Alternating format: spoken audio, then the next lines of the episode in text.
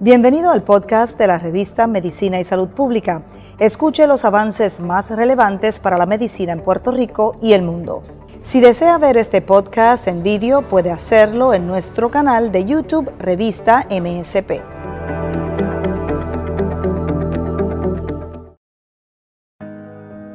Dermatitis es una irritación en la piel, usualmente implica piel seca y con comezón o un sarpullido en la piel hinchada y enrojecida.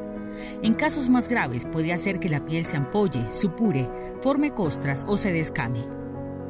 Algunos de los tipos de dermatitis.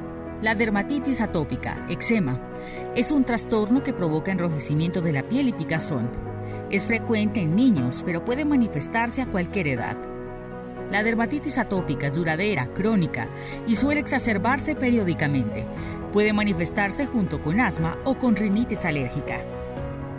La dermatitis de contacto es una erupción cutánea rojiza que produce picazón y aparece por contacto directo con una sustancia o por una reacción alérgica a esta.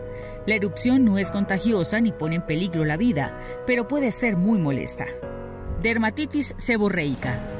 Esta afección causa manchas escamosas, enrojecimiento de la piel y caspa persistente. Por lo general afecta las zonas oleosas del cuerpo, como la cara, la parte superior del pecho y la espalda. Eczema folicular. Con este tipo, la piel afectada se vuelve más gruesa y presenta protuberancias en los folículos pilosos. Esta afección es común en los afroamericanos y en las personas con piel de color marrón oscuro.